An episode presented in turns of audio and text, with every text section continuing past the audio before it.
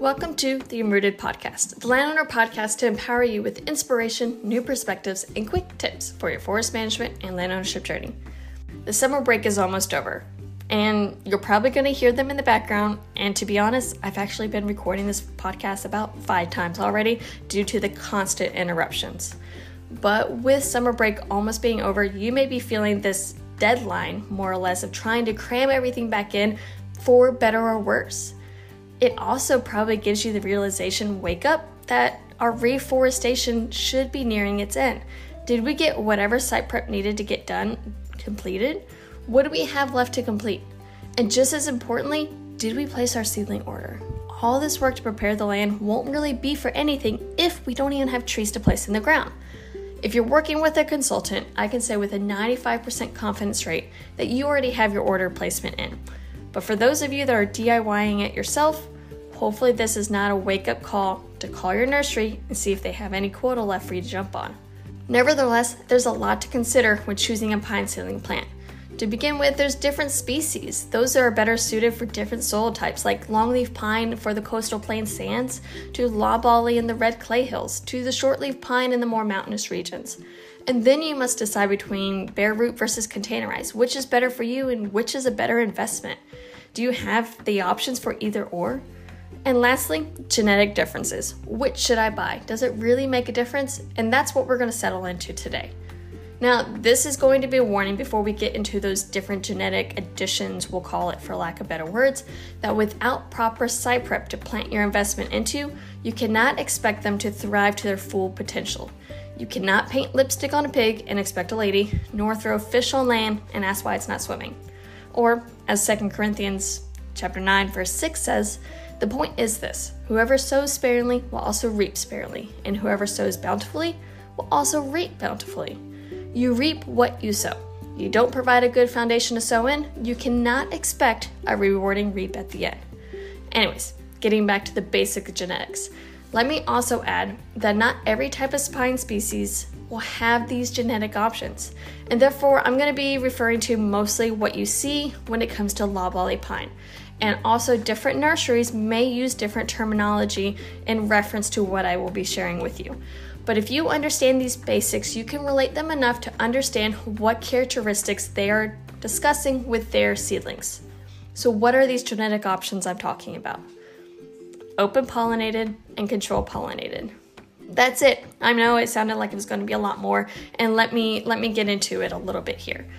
What's the difference between open pollinated and control pollinated? Well, I also want to add in that both of these are grown in nurseries, sourced from orchards with many years and, dare I say, even generations of research behind them. As you can imagine, it takes some time to grow a tree, to determine the results of that breeding, and improve upon that for more effective and efficient tree seedlings for you. And I say this so you don't have this mental picture that nursery foresters go out into someone's woods just collecting random seed for those seedlings and just kind of guessing what the results will be. There is a lot of research behind them. But there's never 100% guarantee with anything in life, let alone with nature. But all in all, you can trust the value and research behind those pine seedlings which you purchase from from the nursery. And again, I'm mostly referring to loblolly pine in this particular podcast. So, open and control pollinated seedlings. The difference. We're going to start with open pollinated, which we're going to just call OP from here on out.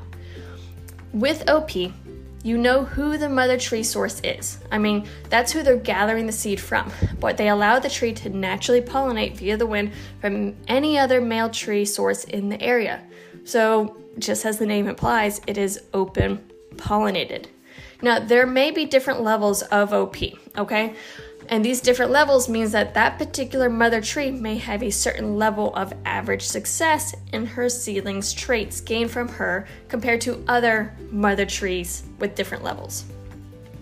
These traits that determine the success can range from volume, which is, you know, that girth a tree puts on to grow in diameter, to straightness, to health and resistance to different fungus and diseases that can ruin the quality of a tree.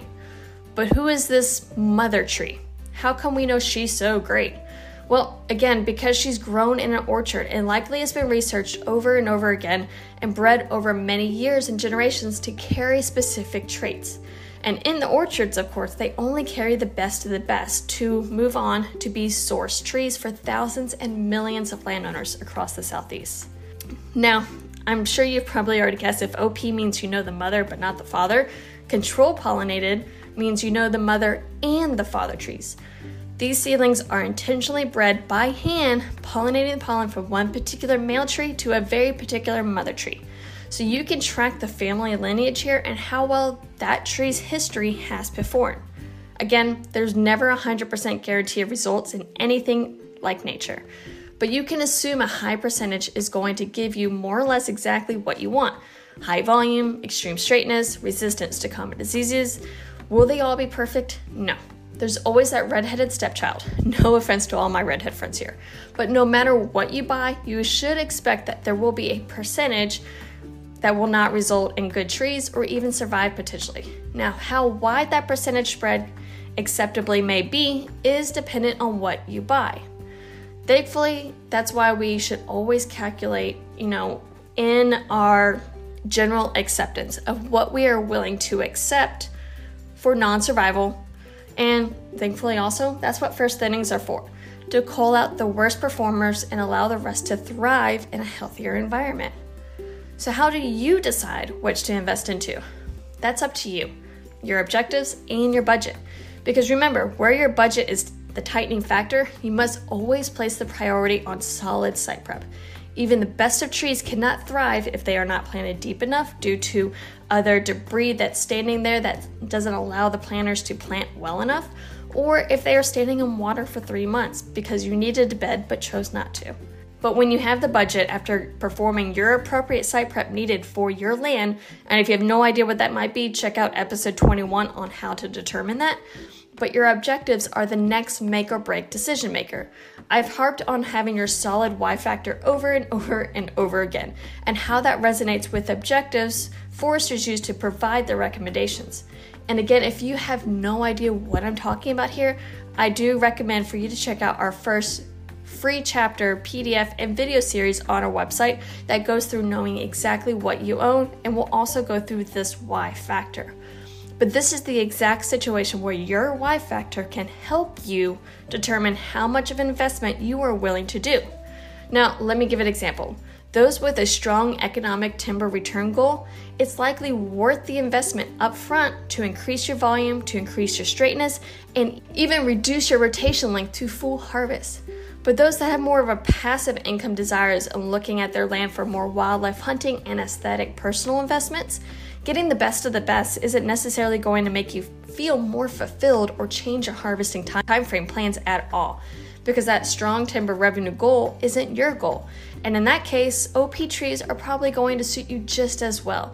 Perhaps more so, as it's likely going to free up your wallet a little bit more to do other enhancements that are a lot more meaningful to you to execute on the ground rather than fatter and straighter trees. Neither of these are wrong answers, mind you. They're just different answers for different results for different types of people and goals. 1 Peter chapter 4 verse 10 says, "Each of you should use whatever gift you have received to serve others as faithful stewards of God's grace in various forms." We each have different gifts. Therefore, are going to have different perspectives and goals to use those gifts. If we relate our God given gifts we have to perhaps our land we are gifted to manage, we can also relate that we are still to be faithful stewards of that asset in various forms. It doesn't matter what your gift may be or look like, what matters is the service we do faithfully to steward those gifts to the best of our ability. And as always, employ wise counsel in your decision making. Most nurseries have advisors that can help you and guide you to which type and level of seedling might be best suited for you. They're not going to try to upsell you, okay? But rather, based off of your expressed goals and objectives, they're going to guide you to find the tree that best fits your needs and gives you the best shot at your desired results. I hope you've gained some clarity around sometimes a confusing topic, and if you did, give us a shout out on social media. I would love to hear from you. Until next time.